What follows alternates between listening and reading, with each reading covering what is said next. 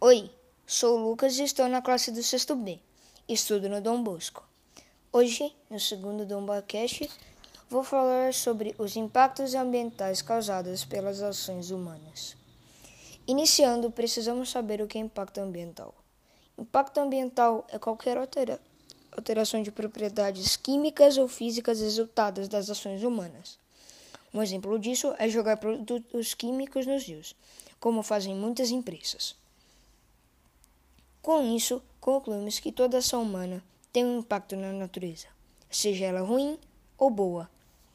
O lado ruim disso é que a maioria desses impactos entregam malefícios à natureza. Darei alguns exemplos desses maus impactos ambientais: erosão, chuva ácida, poluição do solo, destruição de flora, inundações, queimadas entre outros. Mas o foco serão as queimadas ocorridas no mês de agosto de 2021 no Brasil. Neste mês, a taxa da queimada aumentou em 20% em comparação ao mesmo mês no ano passado. Dados de satélites dizem que a queimada no território brasileiro aumentou muito. A maioria das queimadas na América do Sul ocorre no Brasil. A porcentagem é de 50%. O pior bioma em termos de ocorrência de queimadas, se compararmos com o ano passado, é a Caatinga, região do semiárido Nordeste. Diz pesquisador do Programa de Queimadas do INPE, Alberto Setzer. Outro bioma que está sofrendo muito esse ano é o Cerrado, que está com 38% a mais de focos de incêndio do que de 2020. Ag falarei agora sobre meios de como combater impactos ambientais.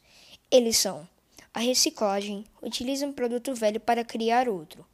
Energia renovável, utilizar fontes de energia renováveis como vento, sol, água e outros. Tudo isso com o objetivo de preservar o meio ambiente. Menos uso de combustíveis. Se seu destino for curto, a solução é ir, é ir a pé. Preferir usar transporte público. Agora no final teremos o English Corner. As palavras são reciclagem, queimada e ambiente. Reciclagem se torna recycling em inglês. Ambiente vira environment e queimada burn it. Então, esse é o final do meu podcast. Espero que vocês tenham gostado. Espero vocês até mais algum outro. As fontes foram UOL, CNN e um site chamado MyLimbs.